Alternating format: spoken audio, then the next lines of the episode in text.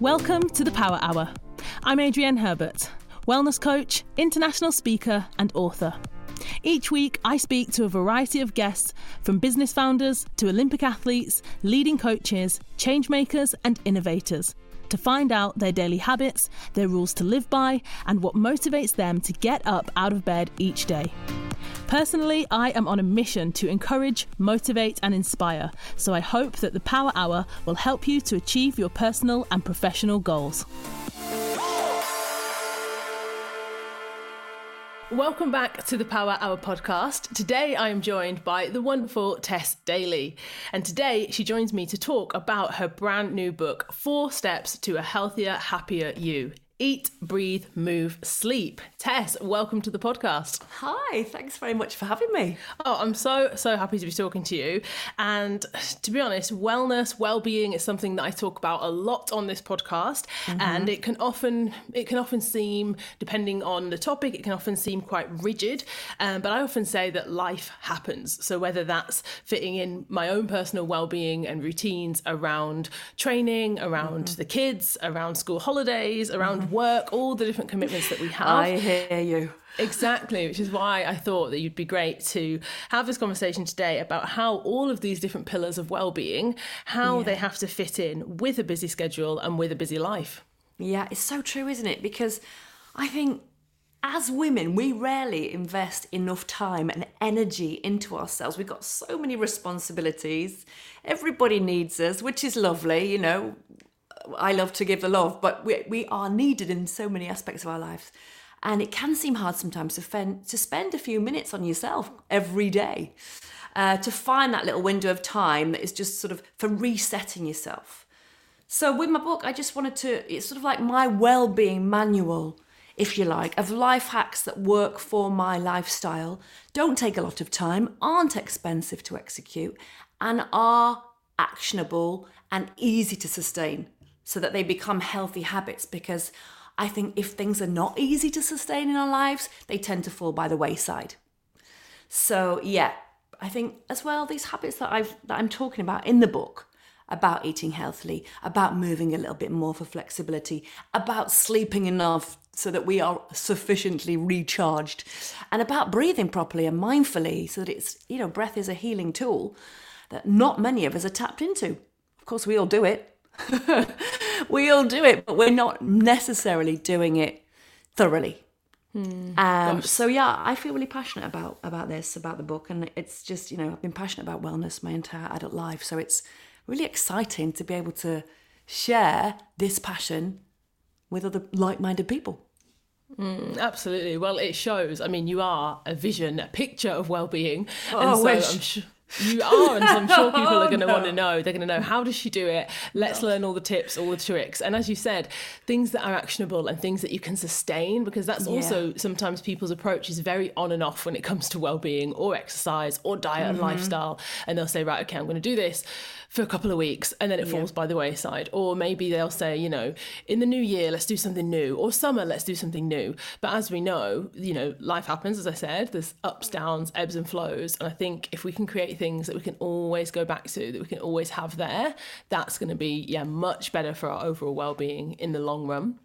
So let's get into the book and let's dive into the four pillars. I'd actually like to start with sleep because mm-hmm. I think it's one that I think it's definitely had a lot of a lot more attention over the last few years, but I do think it's something that I see people kind of roll their eyes. I'm like, you know, how's your sleep routine? How, are you getting enough sleep? And people think, well, you know what? In an ideal world, yes, but I'm busy and I've got lots going on, maybe social life or work commitments.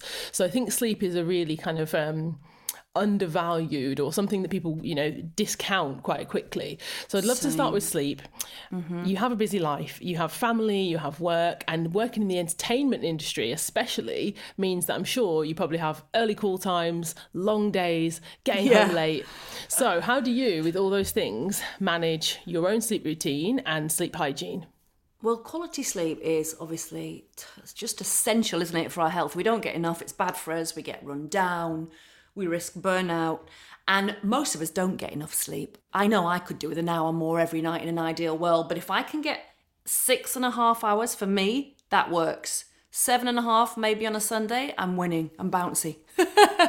Properly bouncy. But it's just yeah, with the hours that I do and the job that I keep, they're very sort of different hours. No no two days are the same really. And so you tend to get up early and you start early and then often you're still doing things late at night, whether that's filming or shoots or whatever it may be. So I have to, you know, it's, I can't work if I haven't slept. I literally, you know, you don't function, do you, to your maximum potential if you just haven't had a decent sleep the night before.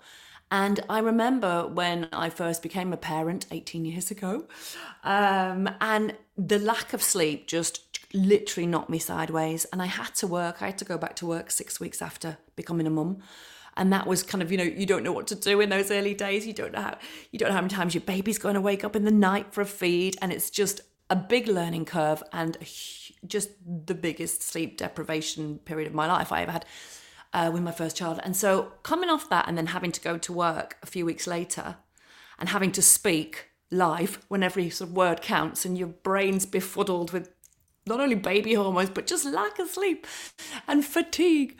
Coming from that i just could never go through that again. So I sort of learned ways that I could, that you know, ways to sort of calm myself before bed.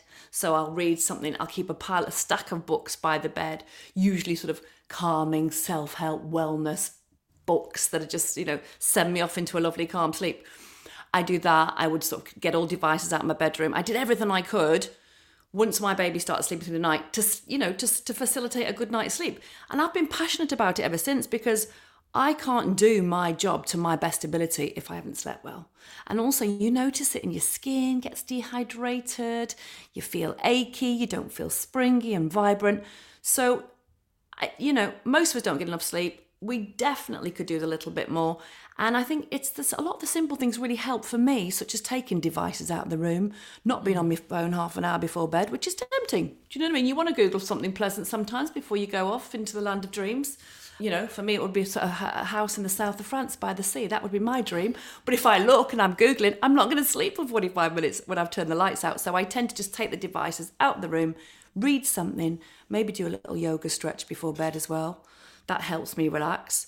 And then if I lie there and I'm feeling restless, I'll do a few breathing exercises where I just concentrate, do a few mm. mindful breathing exercises where I count the breaths in and count a little longer on the exhale and that always helps really kind of folk, like settle me and settle the racing thoughts.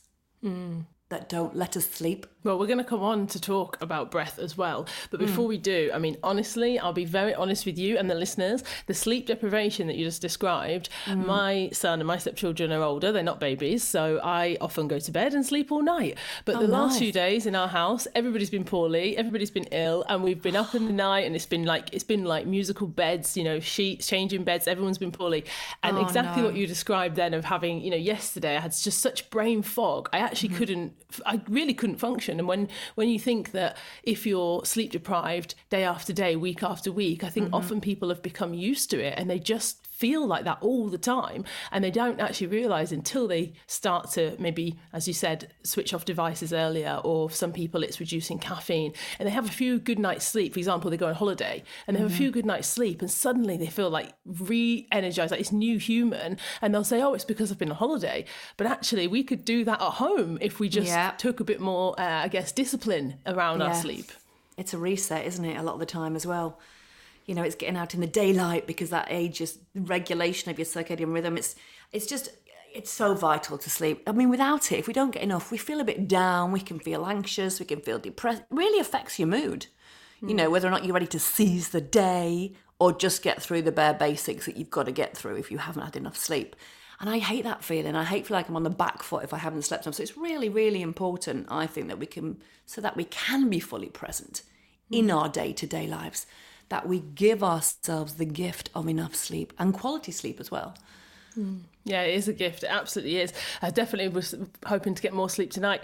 Um, and then yeah, for anyone who that. we mentioned that your life is busy, and I'm sure you're not always at home in your own environment, in your own bedroom, in your mm-hmm. own bed. Mm-hmm. So if you're traveling, do you have any sleep tips, any things that you try and do to ensure that even if you're in a new space, in a new place, that you can still get your seven or six and a half or seven and a half hours? When I'm traveling, I'd and actually by my bed at home, I've always got my little sleep kit, which is a spray a little spray I make myself with chamomile and like essential oils with lavender, chamomile in a water base, like a spray. So I spray my pillow. It's like a routine for me now that really helps. and I have earplugs because I can't bear any noise. Ah. I sleep really lightly. So if someone bangs the door in the middle of the night to go to I'm like, no. So earplugs and an eye mask because I can't, you know, there's little cracks of light that come through the blinds. They wake me up. So that is my kit, whether no matter where I'm sleeping, that is by the side of the bed. Yeah, small things, but absolute things. game changer. But it's a game yeah. changer. The eye mask was one that I discovered, and mm-hmm. I think I'd seen people wearing them before and just thought, oh, okay, and maybe on flights. And then when you actually have one, oh my mm-hmm. goodness, it's like you can be anywhere, anytime, jet lagged, whatever. Put that eye mask on, and it's almost become, I think, as well, it's a bit of a cue because mm-hmm. obviously, if you sleep with it all the time, it becomes a cue. So eye mask, absolute game changer. If you haven't tried it, get an eye mask, especially when it gets light in the mornings when spring is coming and the daylight's creeping through, you know, uh, around about 5.30 in the morning, it will wake you up. So get the eye mask on. Top tip yes. for at least another 45 minutes sleep. Great. Okay, so next up, breath. You kind of just talked about it a little bit, saying that maybe doing some breath exercises before bed. Mm-hmm. Now, breath work is something I discovered a few years ago, and I kind of turned into one of those people, which I tell people not to do, where I started telling everybody about it. You've got to do breath work. You've got to try breath work. Breath work's the best thing ever. Yeah. And I've been an incredible. It's been so useful, such a useful tool for me over the last few years. Mm-hmm. In fact, I think I've kind of yeah, I need to bring it back into my life because I haven't been doing breath work recently. Mm-hmm. Um, but when and how did you first discover the benefits of breath work? Well, I started reading about it because I I was working out with my trainer and he was telling me about lung capacity of athletes and about breath as a tool for making you more athletic and and how we underuse our breath and a lot of us are guilty of breathing from our chests rather than our stomachs. And this started to resonate with me because I thought, hang on a minute, I never push my stomach out when I breathe we're supposed to do that. I've been breathing in for about 20 years. um, you know, because we do subconsciously, and a lot of us. And so I just started reading up about breath, and it was a revelation for me to realize that actually, here we are going through our lives and we're breathing, and we just, you know, we think we're doing it properly because we, you know, it's what we do subconsciously, it's involuntary. But when you actually realize that you can breathe in a way that will make you healthier, that will give you greater clarity of thought, that will calm you down in the moment if you need it, and that you can use your breath. You know, we all get, we all have moments of anxiety and stress, and the old cortisol hormones start racing if something triggers us. For me, it's if I'm driving in the car and someone cuts me up. to be able to just kind of think, okay, breathe, just breathe smile and wave. That's what I think. I think don't scowl, don't, you know, just smile and breathe. And so if I mm. take a deep breath, I use that breath as a tool to not only put myself in the moment, but to calm myself down and just mm. breathe in, and count to three, and then sort of breathe out, count to five. And suddenly it's a reset. You're okay again. You're back in yourself, and you you know the the stress hormones have just exited swiftly, and it, it really really helps. And I find it helps as well particularly at night when you you know our minds won't let us sleep because we're doing the to-do list. I know I do. Um, I've got to do this. Oh no, I forgot the PE kit for school and they're doing cross country tomorrow and she needs those trainers. So those are the things that keep me awake at night. So by focusing on the breath, for me, it's really effective, more effective than um, meditation because I can't, I find I can't, ne- I really want to be a meditative guru. That's my dream but I, it's not that easy to action, is it, practically? Because your mind doesn't stop forming mm. thoughts. So the conscious breathing thing and concentrating on the breath for me is a brilliant tool for just falling asleep, for instant calm. And I got into it. And so I researched it a little bit further and I contacted a breath expert. She's an incredible lady called Rebecca Dennis, and she's written lots of best selling books about the power of harnessing your breath. She runs breath workshops I've attended. And yeah, it was a real game changer for me talking to her and learning from her about how, you know, the breath exercises that she uses as a reset, as a calming tool.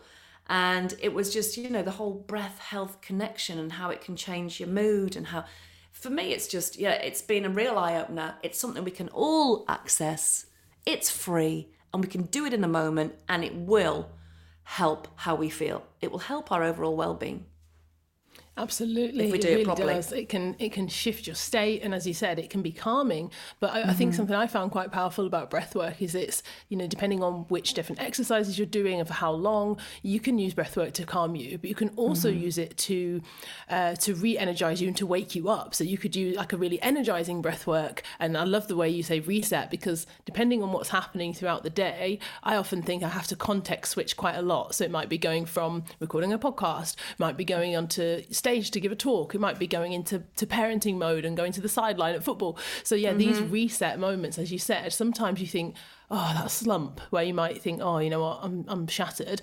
You can mm-hmm. actually do breath work in the car, 10 minutes, five minutes before you go into your next thing to really kind of wake you up and pep you up as well. Yeah. So, yeah, it's, it's such a powerful thing. And Yeah, we have an exercise in the book which is like espresso breaths where you sort of where you breathe quickly through the nose. It's like taking short, quick breaths, and they really energize you. They really get the oxygen throw, flowing. And uh, yeah, it's true, isn't it? We can really sort of use the power of our breath to as a mindfulness tool as well, but also to help energize us. So yeah, I think it's a bit of untapped magic right there, and I'm just totally into it. And I really think it's a game changer. Me too, and I encourage people if you if you've never tried it, you might have heard me talk about it before on this podcast, but I would encourage you to give it a go, even if you're skeptical, even if you think, oh come on, breath work, it's another trend or it's another thing that people want me to try. What have you got to lose? You might try it, and you might feel like actually this is something absolutely free and something I mm-hmm. can access anytime, every day, wherever I am, whatever I'm doing. So give it a go. Give it a go. All right. Next up in the list, so we've, we've covered sleep, we've covered breathe. The next one I want to talk to you about is eat. Now, this is another big topic. I am a foodie. I love to cook. I love to eat. And when it comes to our well-being, food is well. It's there's so much information, isn't there, about what to eat, when Mm-hmm. to eat, how much we should eat, and for so- a lot of people, it can be really overwhelming. Every week they're hearing something different, and I always say to people, you've kind of just got to figure out what works for you. Yeah. So, Tess, these days, what is what is that like for you? What's your approach when it comes to food? Well, for me, I'm just fascinated by the fact that food has the power to make you feel supercharged or not. It has the power to be literally medicine. It, mm. Obviously, we know it builds the blocks of our body, but it can make us well or not. You know, and there are foods that have like superfoods that have wonderful properties that can help you fight colds and boost your immune, such as ginger and garlic, which I sneak into pretty much every recipe that I, I do at home, and juices as well. Um, and I just I, I, just think it's fascinating that we can we can heal ourselves through food, through the food we eat. Um, and so I just love making meals for my own family because I love I love making meals. For me, it's an act of love sharing gorgeous food that is healthy with the ones you love. Um, and so yeah, for me, I just I, I enjoy it. I'm a foodie like you. Food has always been my friend. I refuse to ever let it be my en- enemy. I'm not counting calories. I'm not dieting. I'm just trying to eat healthy foods that have a benefit on my overall well-being. And when you cook and you eat those foods, it feels like a win because you're doing something good for yourself. You know, you are fueling yourself through the food you eat. And this does not make me a saint, by the way. I have a sweet tooth that must be satisfied every day with chocolate in the afternoon. But my meal, because I, you know, I love chocolate. Um, but my meals are healthy. They're whole food based. I haven't eaten red meat since I was sort of my teens just because I didn't enjoy it. Um, so I've been pretty much plant based since then. But I love chicken and fish as well. So they're incorporated into a lot of my recipes. Um, so I just think, you know, it's just I just I, I just think it's really interesting how the food we eat affects our gut health, which affects our mental health, which affects the way we feel, the way we mm. think, our every our everything. You know, it comes from our gut and from the food that we put in our bodies. So I'm really passionate about that. Yes, and you can tell because people who love to cook and love to eat and Mm-hmm. love to share food, I feel like I could talk about food all day. Mm. Same. So I'm gonna I'm gonna definitely ask you a few more questions about food then. So I've actually I actually read that you said that your uh, approach to ch- to food has changed throughout different stages and different ages of your life. So what did what did you mean by that? Well, when I was sort of growing up um, up north, I left in my late teens to sort of travel the world, and because I was working in the fashion industry then as a model. And early on, I never, I wasn't exposed to different kinds of food, um, and so it was like meat and two veg, and potatoes with everything. And, and so for me, when I left home in my late teens and I started traveling the world, I lived in Japan, I lived in the States, I lived in France and Italy and Spain um, from the age of 17 to 20 uh, lived in those places. And it was it was huge just like a taste journey of discovery. I'd never you know i'd never eaten italian food before. Uh, i'd never eaten sushi and raw fish. The idea of it was mind-blowing. Food that you didn't cook uh, coming from my background that i came from. And i honestly feel like i've been on a taste journey ever since really. And i think that's where my love of food came from because i couldn't believe that it was just so colourful and exotic and tasty and different than what i'd grown up with and um, yeah, so I think as I and then as you become a parent, you start you start to look at food differently as well because you want to nourish those people that you love through food, and they're these pure little beings who have come into the world, and you want to sort of you just want to nurture them, and so for me, you know, I just my love of of, of healthy food really, I suppose, began in my late teens, and I've been on that journey ever since. Really, living in America early on um, when would that be? Sort of late mid nineties, um, and food was food was a big deal there because people would either overindulge or they'd be totally militantly healthy about it. There was no in between because obviously there's a lot of chemicals in the food in the states and stuff that's been banned here for years, for example, food colorings, and they were still. And I think still to this day, many of them are still in a lot of foods over there. So people would choose to either be have the huge, you know, sodas with their drinks that were the size of a suitcase that you needed two hands to lift up from the table, or they'd be juicing non-stop three times a day and only and only eating raw vegetables. There was sort of nothing in between there, I found. And so I got into studying nutrition a little bit there, uh, just because I was very interested in how people approached it. There was no grey area, you know, it was either black or white. And uh, came back here, and because of the because of the industries that I've worked in, I have been around a lot of people who have been sort of into food for the wrong reasons, as in they, they they've denied themselves. People would be dieting perhaps too much, and it wouldn't be healthy. And I was around that. Quite, I, I, I witnessed that, and I, I realized it didn't make it didn't lead to happiness, and so it was not something that I wanted to do because I loved my food, you know, and food. I was always I always had a good relationship with food. Um, so I've worked hard to maintain that. Becoming a parent, I've sort of made sure that my children have embraced the same mindset, if you like, so they have a mm. healthy relationship with food and they understand the nutritional value of certain foods or otherwise. And yeah, I mean, food is to be enjoyed. It's it's it's a taste journey that you know I don't ever want to get off quite frankly. Yeah, yeah. Oh gosh, I love that. Well, so many things I was thinking then as you were talking. I didn't want to interrupt you, but one about about the binary approach that you described in the states, and I think to be honest, I see that again mirrored sometimes in the well-being industry, and this mm. idea that it's very binary. So people will advocate for you know uh, exclusion diets that are very limiting, or mm. as you said, it can be this kind of you know one extreme to the other. Listen to your body, have anything and everything, whatever you want, and I think it is important for people to find that balance in the middle. So and the second thing you got me thinking about when you said about Japan, which sounds incredible. I am visiting Japan next month with my son.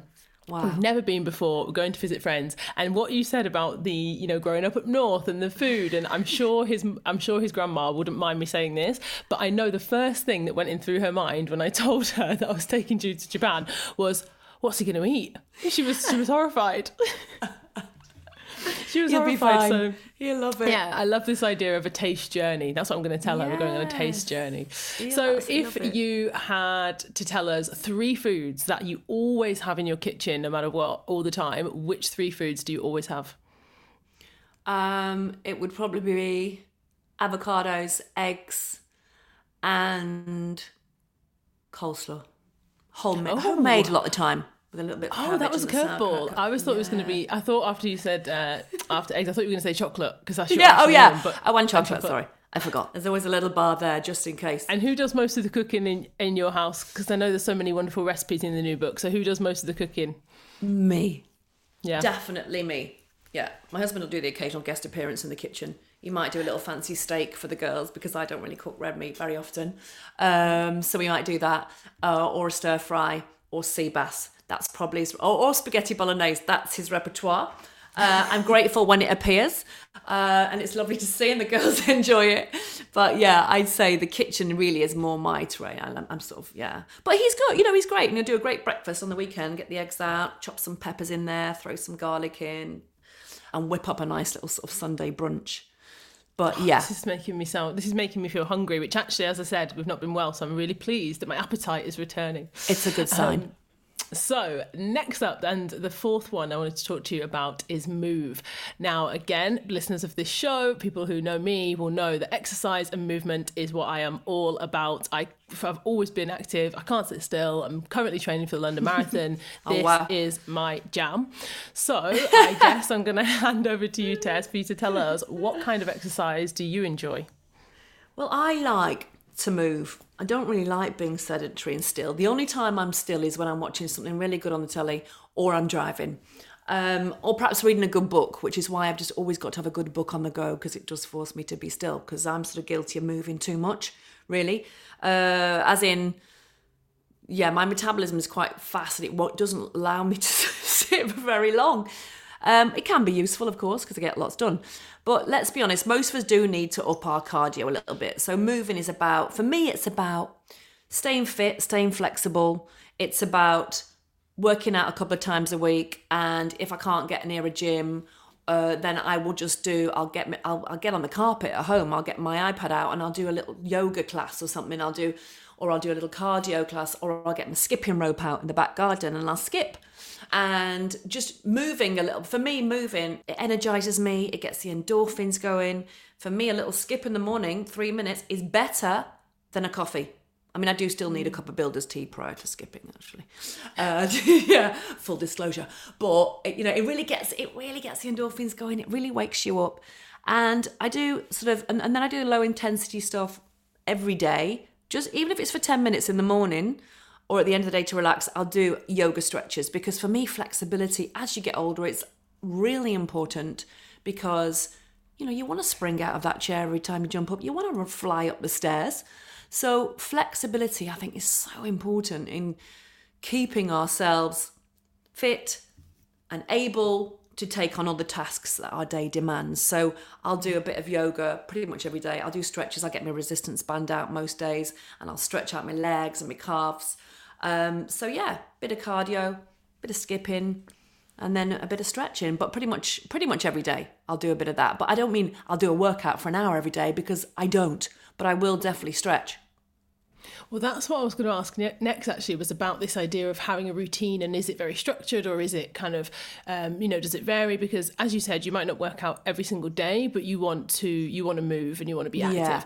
Now, for some people, if their schedule gets busy, the first Yeah. thing to go on the list is exercise because they know, it is. okay, I can't make it all the way to the gym, or I can't do my full hour workout. So instead of that, it just becomes nothing. And I have quite a few friends, you know, if they've got, they have this again all or nothing approach to exercise. So they're like, when I'm busy, you know, I'm not going to make it to a class. So they might not exercise for two, three, four weeks at a time. And then once things are, you know, back on track, they say, oh, okay, I'm back now. And they start exercising again.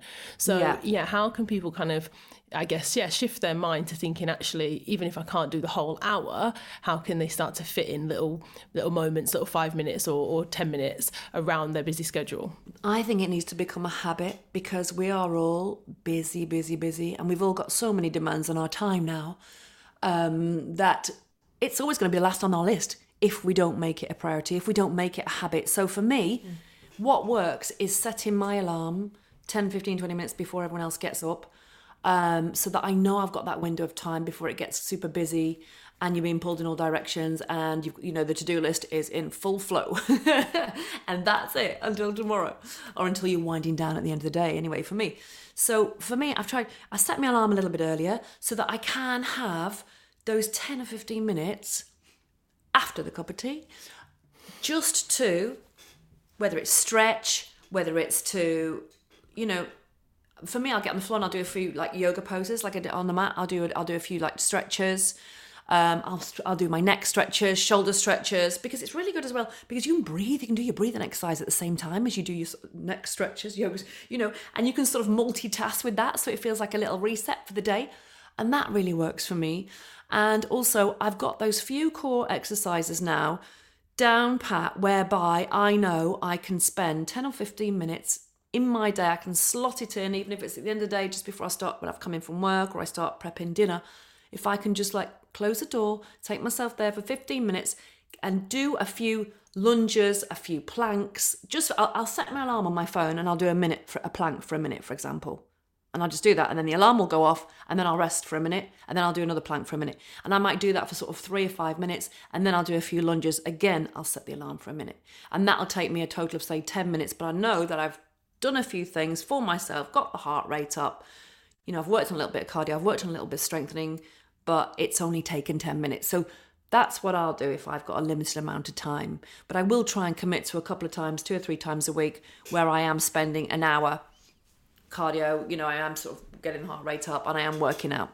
Mm. And well, the word habit is key there, and I can tell. Mm. You can tell how you know you can just rattle off. Oh, I'll do this. I'll do a plank. I'll do lunges. You can tell that it's become a habit for you because you haven't got to necessarily think. Okay, what am I going to do? What do I need? And I think that is a game changer as well. If people can start to, you know, making exercise a habit after after a certain amount of time, you almost have this like repertoire yourself. You don't necessarily need to go and okay, I'm going to follow this trainer or follow this class. It's great to do that, but when yeah. you can't, just having that repertoire of things, go to moves that you can do, even the basics as well. We overlook the basics. We want to do these, you know, really fantastic, amazing workouts that optimize every muscle in the body. But I always say to people, literally, just use what you've got. If you can, mm-hmm. if you can jump on the spot, if you can do jump jacks, if you can do, um, you know, squats, yeah, high lunges, knees, you, you, can do yeah, it on the spot. Knees. Just get your knees up, get your heart rate up, and you can do it from it. Just set your phone for a minute, and that's what's brilliant with skipping. Why I love skipping because it's all you need is a skipping rope.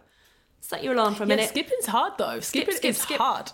I know it, it is, but it's joyful. It just yeah. feels great. It lifts your mood. Uh, it makes you feel like a kid again. And so, and you know, it doesn't cost much, and you can do it in the back garden. I do mine in, in the in the conservatory next to the kitchen when it's frosty out and it's slippery i'm like oh i'm still gonna give it a go. Because it yeah after sometimes you don't feel like doing it but keep your skipping rope handy because if it's out of sight you'll forget and you won't do it. Mm. so i tend to keep like you know my running trainers and my skipping rope in sight so that i don't forget they're there. So it's easy just to reach from and do that for a couple of minutes you know? Make those habits easier and second nature and you will stick to them Absolutely, yes. Visual cues. I love that. Mm-hmm. And so, one question I have to ask you is Do you train with Vernon? Do you train with your husband? Because I train with my husband. We do mm-hmm. workouts together, we train for the marathon together.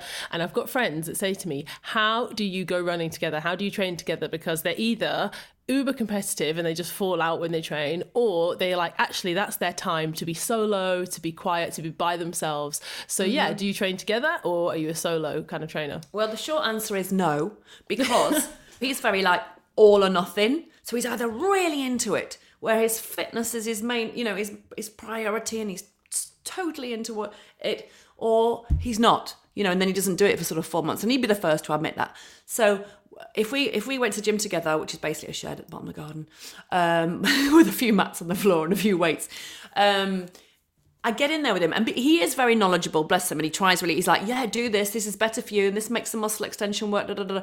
But I'm a bit like, "Okay, I know what I'm doing. I'm just going to go over here with my little dumbbells. I'm going to do this, and I know what works for me, and I know."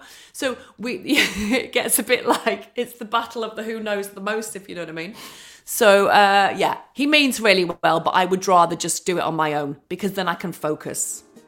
Yeah, I'm sure many people are going to be uh, smiling along and thinking, yes, exactly. Leave me alone. Let me do my workout.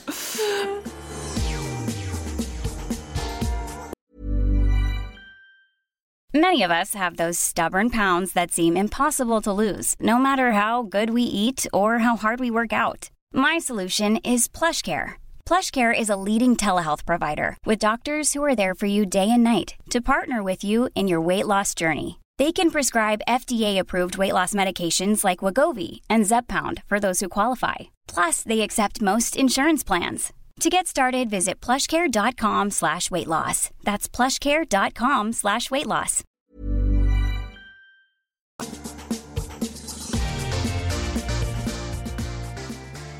All right. Well, we kind of, you kind of almost told us about this, and I'm sure everyone knows that at the end of the show, I always ask the guest to tell us about their power hour. That is what the show is all about. Mm-hmm. And essentially, it is about the first hour of each day.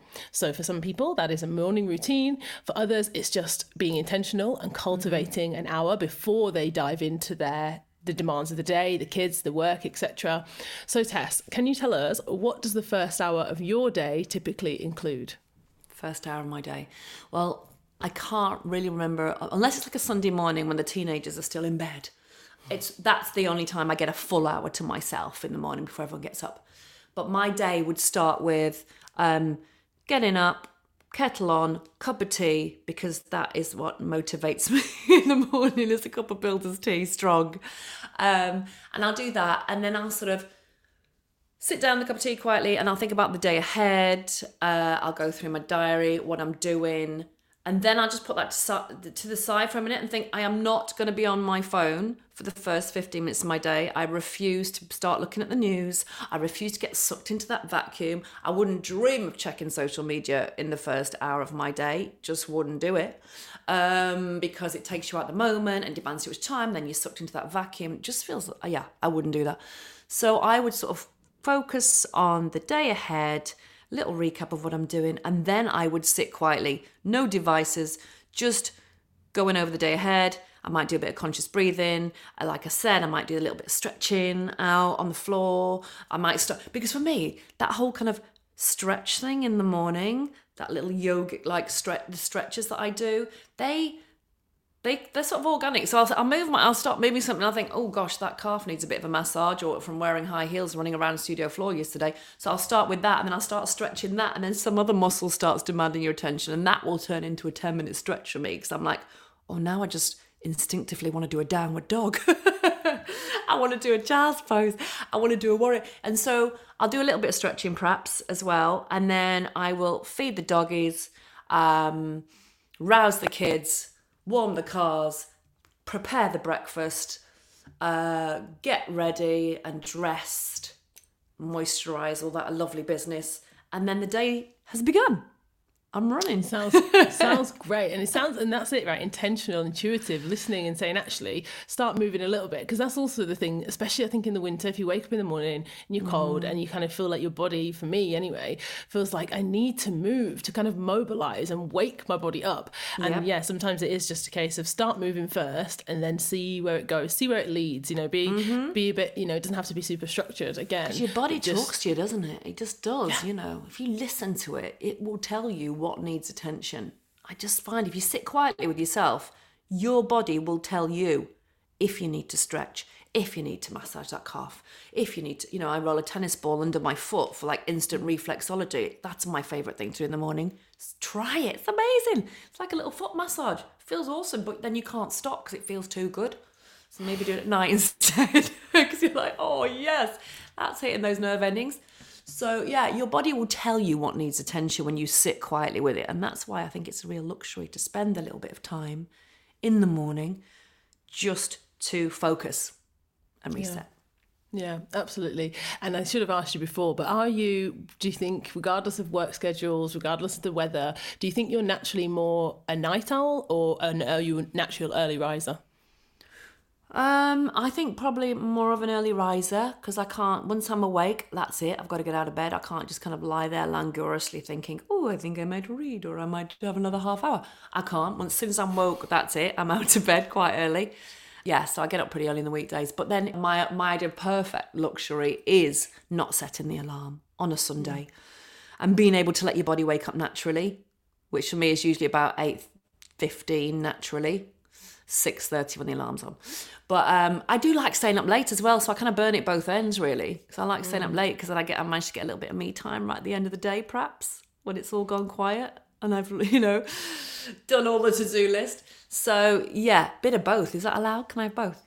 Oh, of course, yeah. And I think to be honest, that's probably most people's challenges, especially people like yourself. People have got a lot of energy. They want to do all the things. They like say yes to everything. Yes, I'll be there. Yes, I'll do it. Mm-hmm. And they're up mm-hmm. early. And like you say, before you realise, you've actually, if you wear a uh, an activity watch or tracker, mm-hmm. I've been wearing mine more recently because of training for this race, and mm-hmm. I don't normally wear it every day. And then I notice because it'll tell you how many hours you've stood, and sometimes it will say 18. And I realise I'm like, wow. you've been awake for 18 hours. That's a long day. It because similar day. to you, do. Sometimes I'm I'm, I'm up early, busy, busy, busy, Mm-hmm. and then yeah, it's uh, I think the the discipline around sleep. You know, we discussed it at the start, but the discipline around sleep for me has never been about not pressing snooze in the morning or being able to Mm-hmm. rouse myself out of bed. The discipline for sleep with me comes at night time. It's like getting up those stairs, everything Yeah, devices off and bed. going to bed because there's always So true. distractions, right? There's always I reasons know. to stay up late. That's why I just won't do emails after like 8.30, 9 at night. I'm like, please don't email me after 9 because I need to cook. I need quiet time in my head now. Otherwise, we're always on high alert and we hmm. can't defuse from that, if you know what I mean. We can't sort of put ourselves in the moment because everyone's demanding that our attention.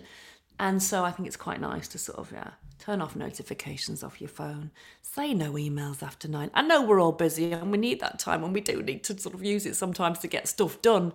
But you know, you sometimes you got to let yourself off the hook.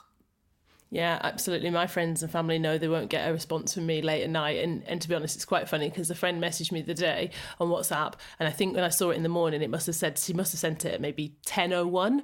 And then five minutes later, she sent a message saying, oh, I know she's in bed. I'll wait to respond. I'll wait for your response in the morning because she knew. She's mm-hmm. like, if you Yeah. message Adrienne at 10 o'clock, she's not going back to you. Fair enough.